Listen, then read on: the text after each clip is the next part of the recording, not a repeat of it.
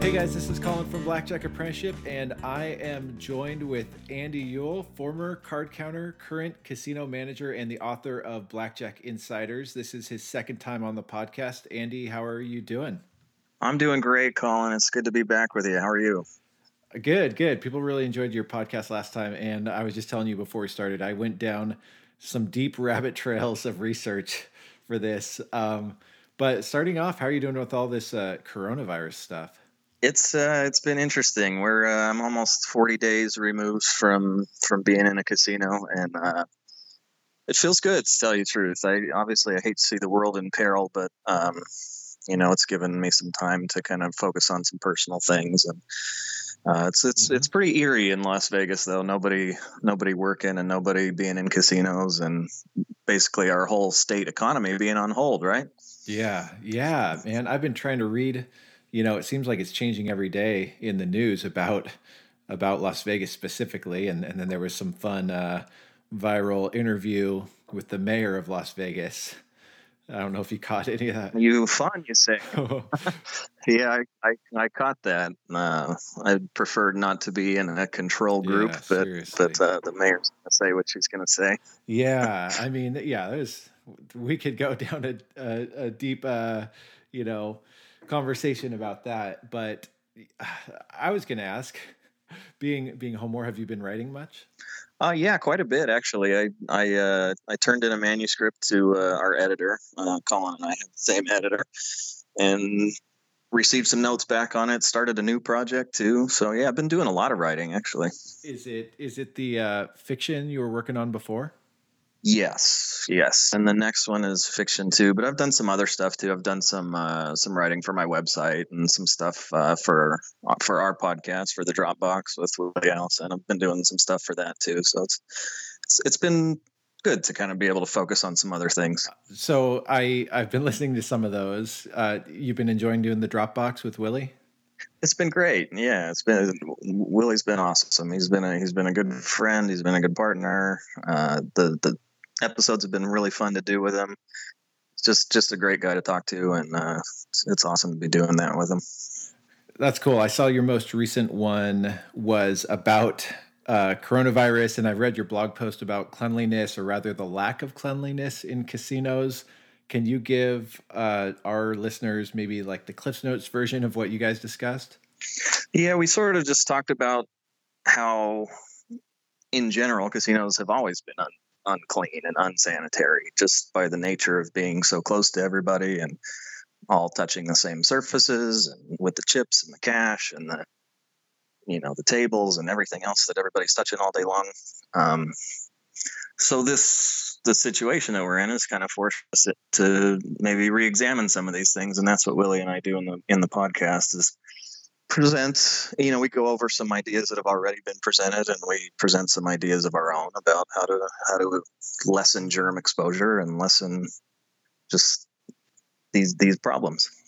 Yeah what do you think that's gonna gonna look like? Is it gonna be employees wearing masks and gloves players wearing masks I think at first, yeah, at, at first there's going to be masks required. Uh, it's it's hard for me to project, but I I think that's the way that it should be. Um, it's, it's, it's looking like that's what's going to happen. Of course, if it doesn't happen, then I look like an idiot. But uh, it, seems it seems like the way to go, really. And I don't know how long that lasts. Um, but yeah, I definitely think we should see some big changes at the beginning, um, and then probably not so much after a little while. Is that going to be? You think players wearing masks too? I, it, it, you know, like I said, it's hard to project, but I, I think that's what should happen, especially if if somebody's going to be in a casino, a patron, where they're going to be in within, you know, that six foot range of employees, then they should be wearing masks. And due to the nature of table games, that's everybody, right? That's every customer. Yeah. So if I think if people are going to be playing table games, they should have to wear masks. And do you think that's going to result in um, more ID checks of players? More what? I'm sorry checking a player's ID. You know, let's. I'm thinking about you know if I'm if I'm a card counter and I go sit down at a player or go sit down at a table, and I'm wearing a mask, and then I'm betting any significant amount of money, are casinos going to use that as an opportunity to say, well, we need to see your ID more often than is currently the case? I I don't think so. Uh, as far as like advantage play identification, it's more about the play than the face anyway. Okay. More about watching watching what's going on on the table. I talked about that with Willie. I think we even talked about it on the podcast that like he's not really looking at people's faces. Mm-hmm. And the more recognizable players should still be able to be recognized, even if their even if their mouth and nose is covered. Mm-hmm. Personally, how how are you feeling about you know going back to work with with this virus still active? Well, it doesn't appear to be something I'm going to have to worry about for a while. Uh, mm-hmm. I've been pretty happy with the way overall with the, the way the governor's handled it. So I think by the time we are able to go back to work, it's going to be done the right way. I'm pretty confident that that's going to be the case. Uh, that being said, we'll have to wait and see, you know, when it happens. yeah. What What's the latest you know word on the street of, of, when casinos are hoping to reopen oh any word on the street is just pulled from what somebody thinks or projects anyway so there's there's no there's been nothing from anybody that matters about official dates or uh-huh. projected uh-huh. dates or even target dates i mean i i you know this again the information's changing daily but if if this if it could be a year year and a half before there's a vaccine I mean, casinos aren't going to wait that long. No, no, of course not. Uh, I think the general consensus is sometime June, early June, maybe even late May. But, mm-hmm. but as I said, there's been no official word on that. Uh, Sisolak was just, yeah. our governor was just on the news last night saying it's not today and it's not tomorrow. Uh, yeah, they always try to get a date out of them, but it's mm-hmm. there's just no way to say for sure. Yeah, yeah. It, I, I, anything they say now is gonna we're gonna have drastically different data and circumstances in in a month uh, or even in two weeks than now. So I just thought I'd ask what what the word is there in in uh, Ground Zero in Vegas. Yeah, they tried that. You know, they tried that saying that we're going to close for two weeks, we're going to close for a month. You know, they they tried that initially, and it just didn't work. So I think I think now we're all just kind of playing it by ear. Yeah. Okay. Well, let's move on. Um, one of, so I, I just listened this morning to your Dropbox podcast episode on card okay. counting. And Willie said that AP, you know, that kind of the word on the street for him was that APs had moved on to other pastures or even kind of thumb their noses up at card counters, but it's back. Card counting is back. Um, and you know, I think I think that probably was was the case. You know, ten years ago, I always just stayed strong. Like card counting was good good to me, so kept doing it and and had no problem training people to do it, and just been quietly doing our thing. But you you stated that card counters are in a better position now than in a long time. Can you kind of break down why you think that is? Well, a lot of it doesn't even have to do with the counters themselves. It has to do with the casinos being unprepared for them. Mm-hmm. You know, I talk, I talk a lot about the growing availability of training and of places to play for counters. And while all that is growing, the training on the casino side is shrinking. It's getting more dated.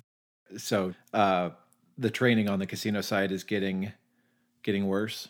Uh, not getting worse, but it's the it's the same training as it was 20 years ago, 25 years ago.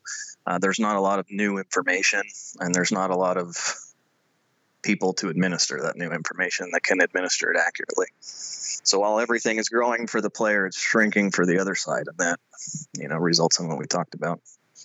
You also talked about that that floor supervisors are responsible for more tables than they used to be Absolutely. Yeah. When I when I started watching blackjack, when I you know I talk about it in the book a little bit, um, where I used to watch four tables. That was my section four, and I think the big section was six back then. Mm-hmm. And uh, now I it's it's pretty common to see floor supervisors watching eight tables. Yeah, yeah. So that makes me think of of waiting tables. my last real job. Um, and and I remember, you know, if I, when I started out as a waiter, I, I was responsible for like three tables because you don't have to be that good to, to like take care of three tables. and and then when you get better, you get four table sections or six, or you know, if you want to make the good money and you're really good, you got eight tables. But there's just no way to like keep up on eight people or eight tables worth worth of you know people at at your restaurant or whatever. I I can't imagine a floor supervisor doing all the tasks he's responsible for for that for that many tables. So then it's more on surveillance or well it's definitely harder to do it accurately you know there's what's mm-hmm. being done is being done and just passing by it's not I mean, people are guessing all the time at where this money has gone and where that money has gone and mm. who took this. So yeah, it's it, there's definitely no way to be accurate with eight full tables of customers. Just to reinforce your point. Do you think that? Do you think that floor supervisors are just uh, backing off more non-winning players because you know they can't they don't have the time to analyze the player or no usually floor supervisors aren't the ones to make the back off anyways but i but i definitely think they're okay i definitely think in general the casino spends more time than they should on non-winning players because they don't they they mm-hmm. just don't have the correct resources to evaluate and to decide who to evaluate mm-hmm. So, do you think they're just calling up to surveillance more often and just wasting those resources that more than they used to? I don't know about more than they used to because I, you know, I, have only been in the business okay. for ten years, but I, but I know that they do it to an excessive degree. Uh, there's a lot of just simply winning players that are being evaluated for, to me, no good reason. I think I, I wrote so I wrote a post about this. Yes, I read it recently and told a told a story about when I was playing. I was playing green chips, and there was a guy next to me playing black chips. I, of course, was counting, and he was doing nothing other than just guessing and playing and winning. And uh, the floor supervisor made a call upstairs where I could overhear him asking for an evaluation on my table, which of course would make anybody nervous. Yeah. Um, but I overheard that it was for the other player, it was for the guy that was winning. I was getting my butt kicked playing green chips, so he wasn't worried about me. He was worried about the guy that was winning just guessing. The WAG, the wild ass guesser. Yeah, the WAG system. I'm a big fan of the WAG system. Uh, the wild ass guesser, exactly. So they evaluated this guy, and you know, surveillance had to had to do their whole review on him, and I assume had to do their whole uh, rundown and voice analysis and everything on a player that really had no reason to even do that. That's funny. So at, at, the end of the podcast uh, about card counting, you and or Willie Willie says, you know, maybe we uh, Uh, could improve the training, and I was thinking like, hey, I'd be happy to offer training to surveillance personnel, but it's going to be on the WAG system. I'm not going to give a card counting training, but that's that's they kind of need that, right? I mean, not just surveillance, but like in general, they kind of need to be able to recognize somebody that's not card counting. well, I'm gonna I'm gonna start WAG apprenticeship because that sounds fun. uh, well, okay, so so answer this: if you were playing now as a card counter, how would this information, you know, the how things have shifted, how would that impact your approach? I would stay longer and play harder, and you know, I used to be a little worried about longevity. Mm-hmm would you wait for a call to surveillance before sweating if you think you know the average floor person doesn't have the training? At least at the very least. And even after that um, i would probably still stay for a little while because they're gonna you know the evaluation process takes some time that's it that's really interesting. So okay. I want to go down i want you to go down this rabbit trail with me so bear with me i think i think this is going to be worth it okay um, Willie asks you, is card counting more of a threat than 20 years ago? And you said yes. The training is better for players. The training is worse for casinos, and there are just more casinos, which you kind of sum, summed up for us uh, a few minutes ago. And I can imagine every casino operator, you know, surveillance or or casino manager listening to that and kind of panicking that card counters are this huge threat. But I kind of want to put this into perspective. So I looked up the total revenue of the gambling market in the United States over the last like 15 years. I did a little research and I'm happy to pro- provide anyone that wants it, you know, where I found all this information. But some quick math says that gaming, not just casinos, but gaming produces an average Vegas profit of $189 million a year. Okay.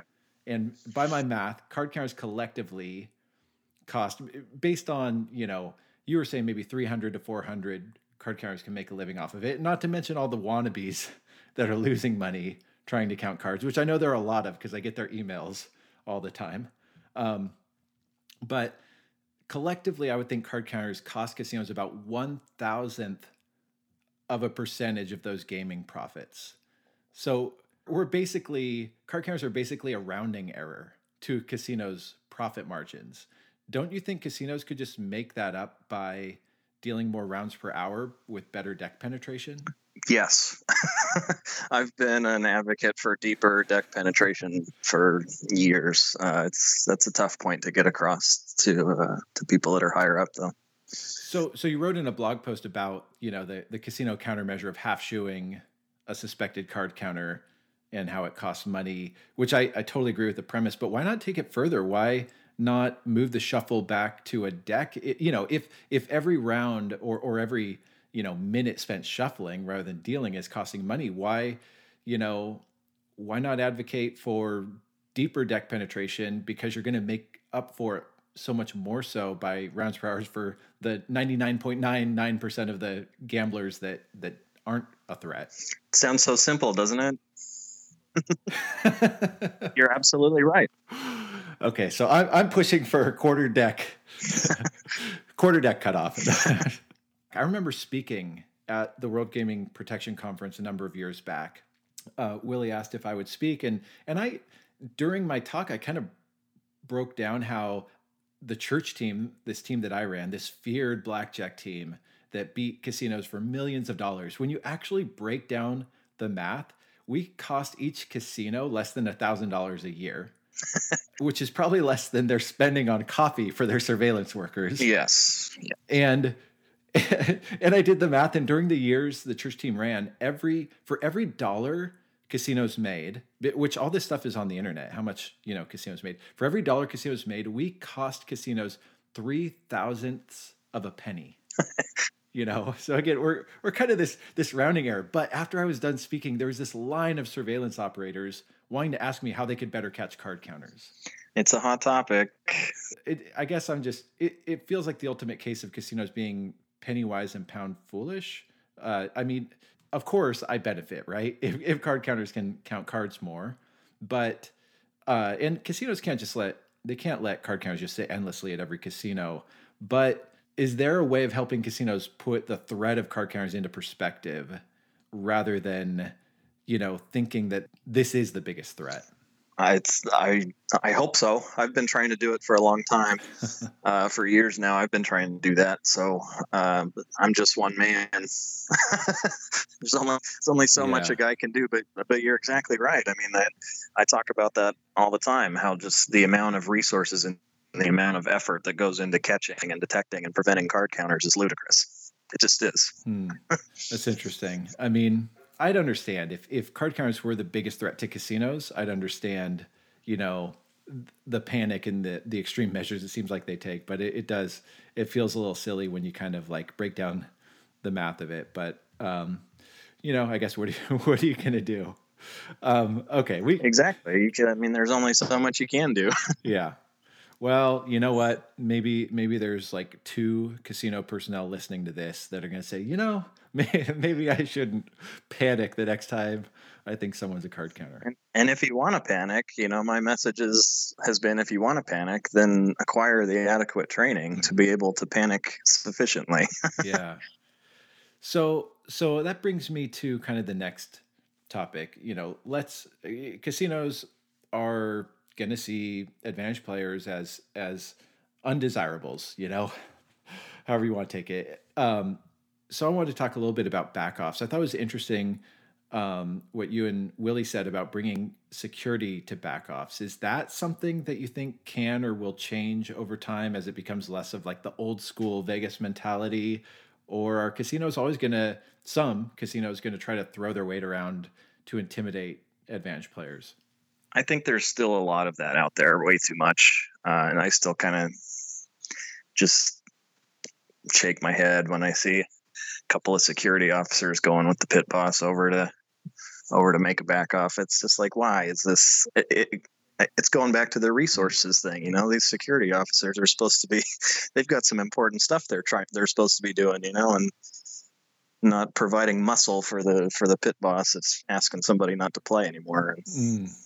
Even when I've made back offs, I've been advised to take security along, and I just I just don't for the most part. It's there's I don't want to waste anybody's time, and uh, it's just not a not a necessary measure. But it but it is something. You know, there's that old school us against them, and it's the card counters are the bad guys, and the vigilante mm-hmm. security needs to be there, and it's just silly. Well, I mean, I was thinking there, there's a cost of the security guard's time, but not to mention when one of these, you know, untrained, maybe not like super bright security guards oversteps his his bounds, and and then there's a lawsuit, you know. But yeah, which um, a lot of us have had experiences or near experiences with. Yep. You know? Yep. So, okay, I, I want to not just look at the the side of you know the casino, but you you mentioned hostile players. Can you give any examples of kind of a hostile advantage player that, that got backed off? Um, I, I had one get a little uppity uppity with me and kind of start yelling and stuff like that. And I, it happened to be one of those times that I didn't have security with me, but they, you know, they came over pretty quick and um, he wasn't violent or anything, but he was kind of screaming and made a scene. And I don't know if it was just to, just oh, to wow. make a show or if he was really that upset about it. Cause you'd think, you know, advantage players kind of know that it's coming sooner or later.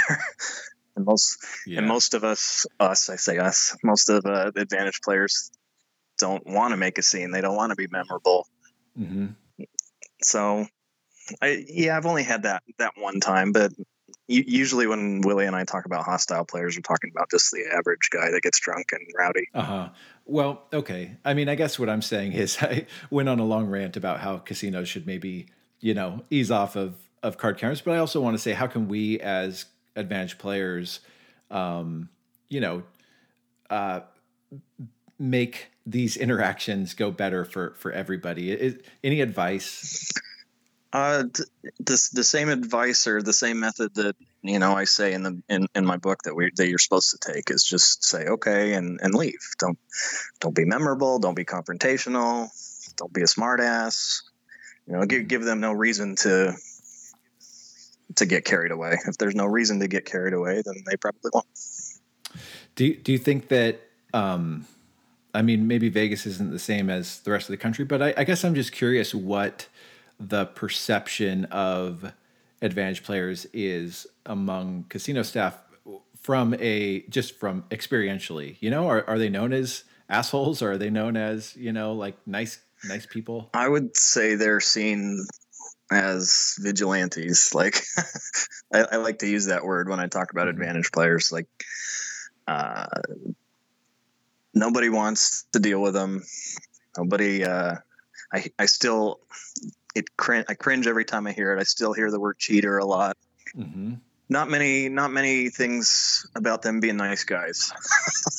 yeah, man, it's tough. It's tough because yeah, uh, you know, Willie, he didn't. I don't think he meant it, but he kept saying using the phrase, you know, card counters and cheaters, and he wasn't lumping them together. He was saying, well, in surveillance, when we have to deal with card counters and cheaters. But you know, as an AP, it's like, please, like put a hard pause or something between between those. Or an or. But it's a tough thing because as as yeah, yes, exactly.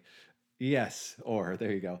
Um, but you know, it, it's a tough thing because I think we want to stand up for ourselves and say, "Hey, I didn't do anything wrong," but you're kind of further encouraging, you know, that that we're less desirable if we're confrontational. So, you know, um, I I think that's really brilliant advice to say. Well, hey, you don't want to be memorable anyway.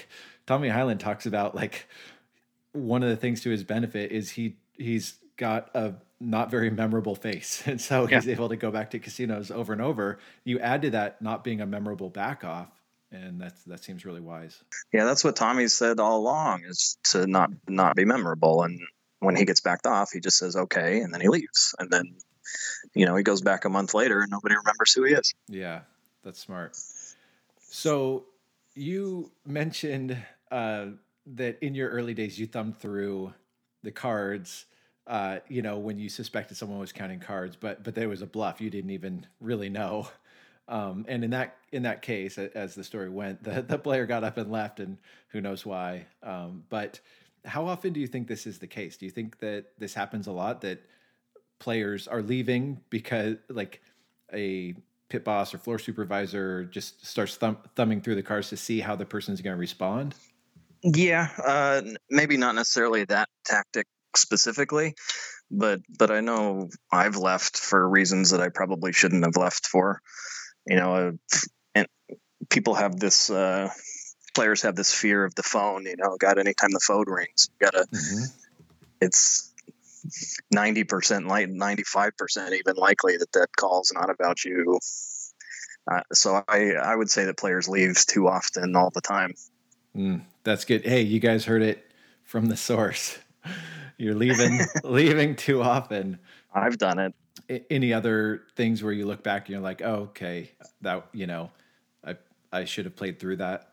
Mainly just stuff with the phone uh, uh, and heat in general, especially when I was someplace where I knew I wasn't going to be back. Sometimes I would leave just to avoid a back off when, in truth, like it didn't really matter if I got backed off. Mm-hmm. I was never going to go back anyway. That's good. Uh, even if I was there longer than I should have been there technically. Mm-hmm. Uh, I, I should have just stayed until the back off. Cool. I agree. Let's let's get backed off, guys. Okay. Um, um, so, of course, one of the biggest topics our Blackjack Apprenticeship members want to hear more about has to do with cover and avoiding casino count- countermeasures. Uh, one of the questions I had is when do casinos evaluate players? When do they make that decision? When they're winning. Okay. well, that's good to know. Okay. Seriously, when a pattern of winning is noticed, that's like the biggest red flag, even if it has nothing mm-hmm. to do with advantage play. When uh, somebody is noticed, mm. you know, three or four times in a short amount of time winning, they might call for an evaluation. So, is is one of the smarter things that that we can do is not not win too much at once? Well, I mean, you want to just, I mean, you want to play correctly. You don't want to, you don't want to leave a positive shoe or anything like that. But yeah, but uh, back when I was playing, for example, when I when I was worried about longevity, I would, on purpose, leave after a really bad run. Oh yeah. Mm-hmm. Even if I wasn't getting heat or anything like that, I would just leave after a really bad run to let my rating show a mm-hmm. loss. Let the pit bosses see that I get my butt kicked sometimes. Yeah. Uh, so that's not a bad idea if you're somewhere where you're worried about longevity. If you're playing rated, right? Well, even if you're not, mm-hmm. Even if you're not, it's a it's a good idea to you know even if you're not playing rated, sometimes they still recognize you and they're like, oh, there's this guy that doesn't want a card. Oh, he won again. Oh, he won again.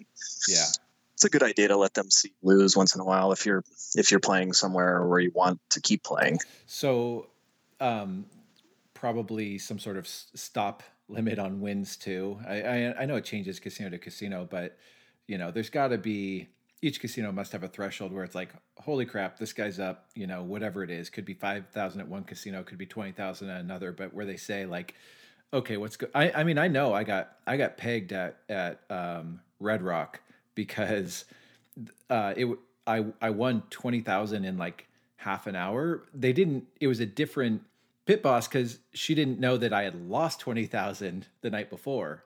So all she sees is me having this huge win. And then there's the call up to surveillance who just all they had to do was look me up because I was playing rated as a known advantage player. Um, but, uh, you know, I'm assuming, you know, trying to avoid just like a, a huge upswing on a one shift. Yeah. I mean, it, and really when you were playing rated, I was going to ask you if you were playing rated because what she should have done is gone and look at at your history mm. to see, you know, how's he been doing. That that's kind of a move, not a move, but that's the procedure that a lot of people do. Is when they see somebody's winning, they'll go look at his history or her history, and uh, just kind of see what they've what they've been playing, like how they've been how they've been doing. But but there are thresholds where they have to call surveillance or call the manager whether they're suspected advantage play or not. Like just if the guy's winning 5,000 or 10,000 or whatever it must, whatever it be. Okay. They have to call anyway, just to let them know that's going. Interesting. That's that's common in every casino. Every casino has a Mm-hmm. threshold.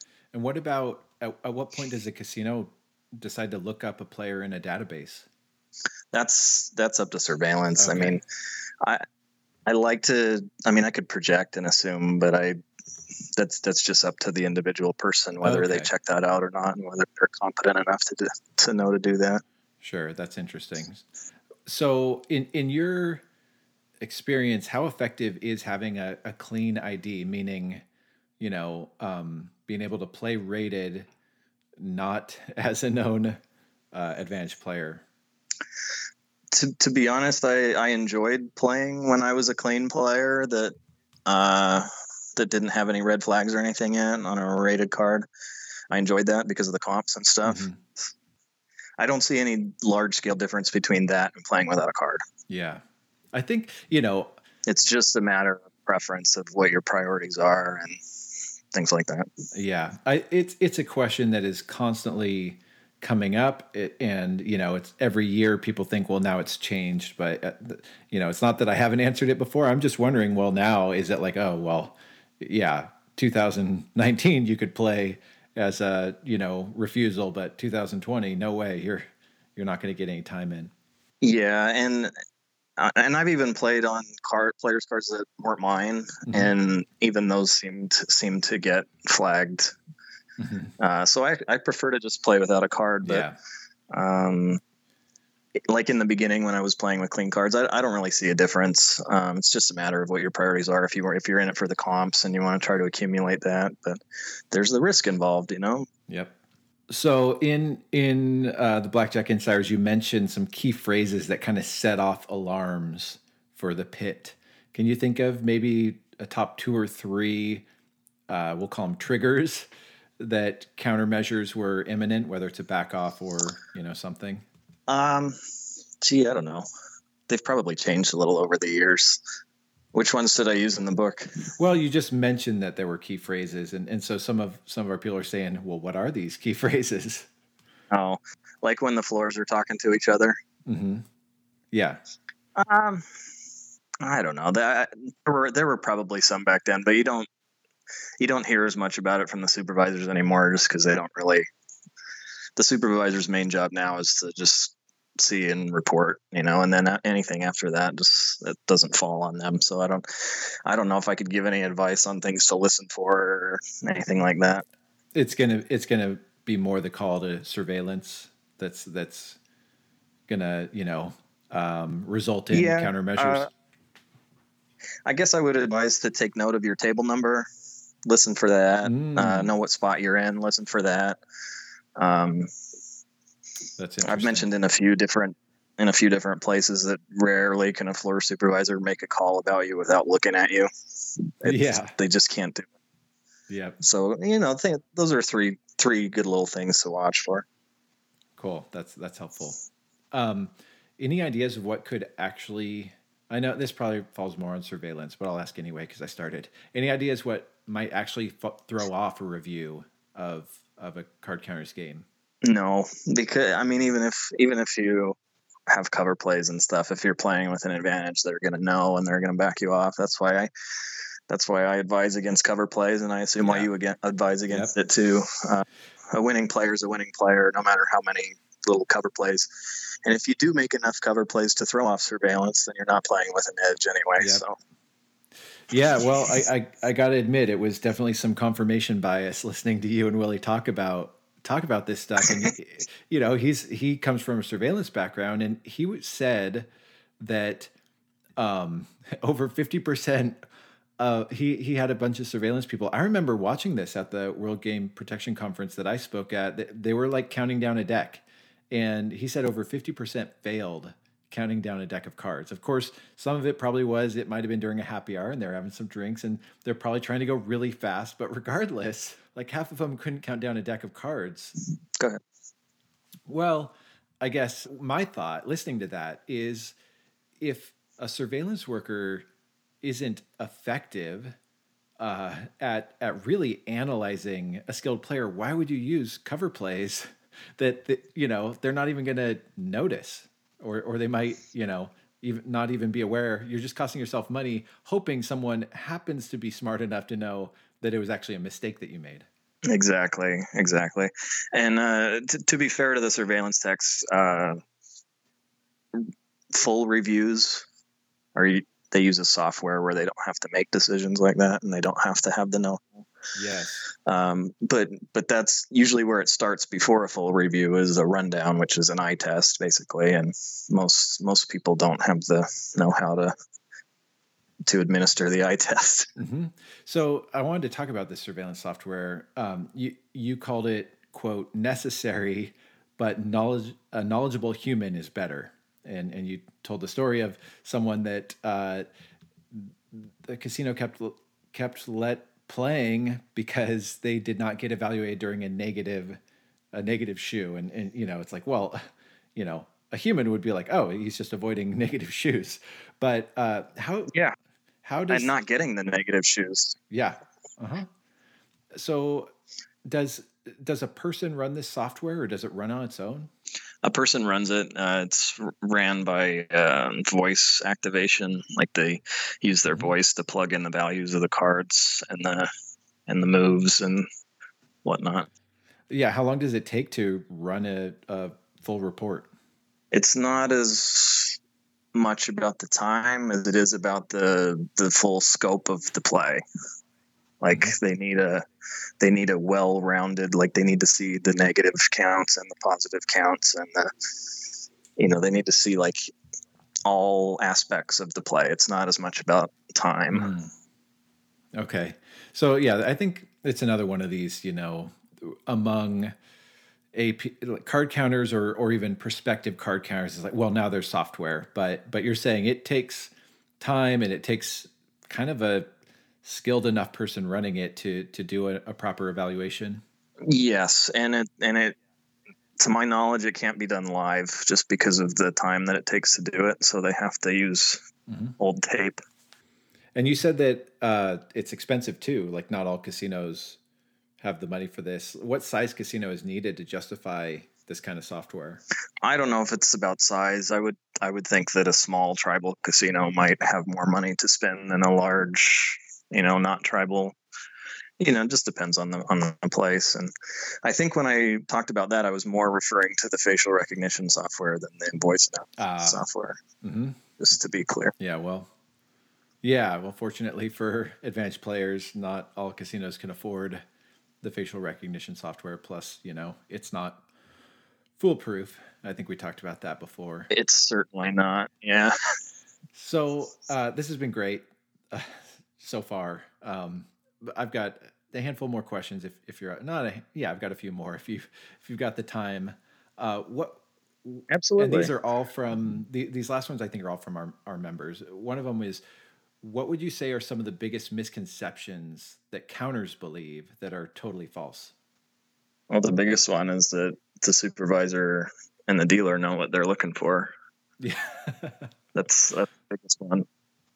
I mean, there's a fear of of the supervisor watching when realistically there's probably should be no fear at all of the supervisor watching unless you're in my section. That's good. Um, um, and you know, we kind of just touched on it, but how worried should APs be about facial recognition or or the future of it? I wouldn't worry about it. You know, a lot of a lot of players worry about being identified and stuff, but you know, Willie and I talk about it all the time that we're more watching the play than the person. Mm. Like, well, most most people will try to evaluate the play before they even run, try or attempt to run a facial recognition. That's good. Uh, it's it's more about it's more about the the sample, the play, than than it is about the identity and the face. That's good. You guys heard it heard it from uh, someone more knowledgeable about this stuff than me. So, uh, any any exceptional cover plays or acts that you've seen over the years? Um, no cover plays because, like, I mean, you know, we've gone in circles about cover plays, but I've seen a few acts that are pretty good. These just these two guys that came in and were just buddies, and they were drunk, or you know, my my quote quotation marks in the air. They were drunk and kept ju- jumping in on each other's game uh-huh. and stuff like that. That was a pretty, that was a pretty good one. Um, wasn't fooled by it, but it was entertaining to watch. Uh, maybe some other people were fooled by it. Mm. It's hard to it's hard to for me to comment on good acts because I usually know when they're acts. yeah, uh, I heard a story about a good one that was a married couple that uh, the where the guy was like teaching the girl how to play. You know, again the quote marks in the air, uh-huh. teaching her how to, to, play, and then they just destroyed this table. Oh, that's awesome. Uh, was she the one betting the big money? Yeah, yeah, he wasn't even betting. yeah. well, I might ask you when we're not recording about the people that were air quote drunk because I'm wondering if there's people that I know uh, that would make the story even better. um, if you had your AP career to do over, anything you would do differently? I'd try to maybe build my bankroll a little more and take a little a little less out, like in paydays, so I could bet larger amounts. Mm-hmm.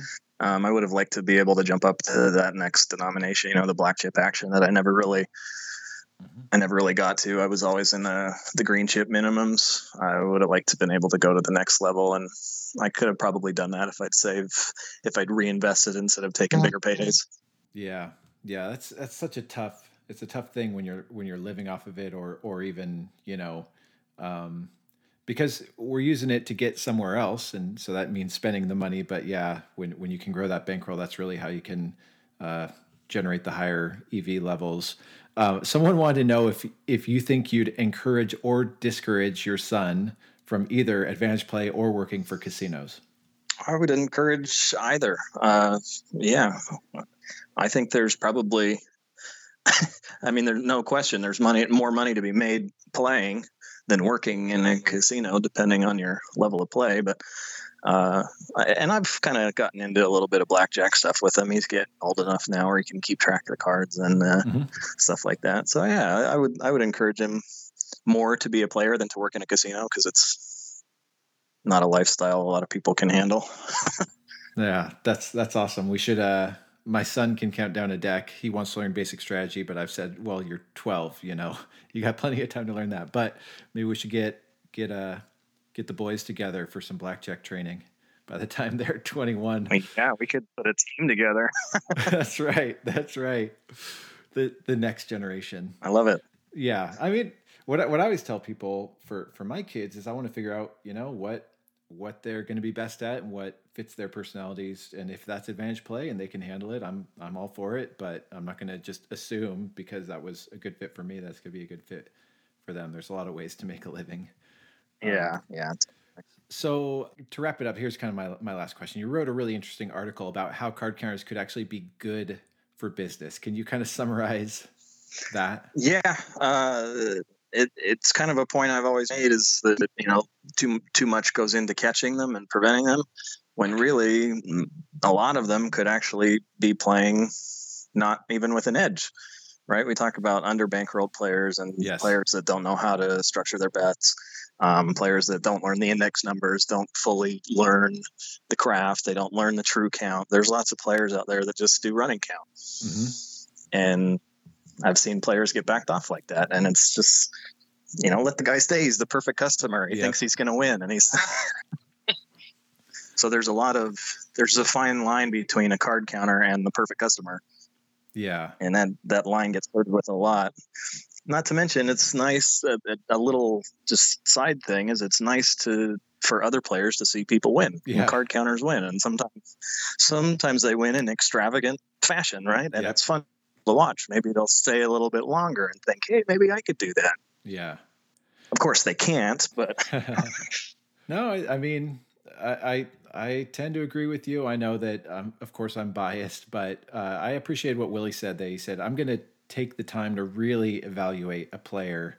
And you know I, I think that he said that extra half hour really you know what's what's the cost to a casino? And i think there's probably a lot of uh, i mean i remember a boot camp a guy bragging about all the backoffs he had and he he had far from a winning game. And then he told us a year later how he'd lost hundred thousand dollars you know? And and it was not because of negative variance. It was because he was a horrific gambler who knew to change his bets, you know, with whatever count he had in his head. but he's getting all these backoffs, and, and, these casinos, you know, the casinos that didn't back him off uh, actually profited you know, nicely off of this guy. Yeah, there's lots of players like that. You know, I mentioned the ones that are improperly trained, but there are ones that are properly trained that are just gamblers. You know, maybe they did learn the whole system and the true count, but they can't control their emotions. And when the count gets high, they throw it all out there. Or even when the count gets low, sometimes you, you see chasers, even though they know not to do that. They just, you know, yeah. some people can't control their emotions. And players like that you want to keep around too, if the yeah. casino would want to keep around. Yeah. Yep. Well, it's it's a tough job.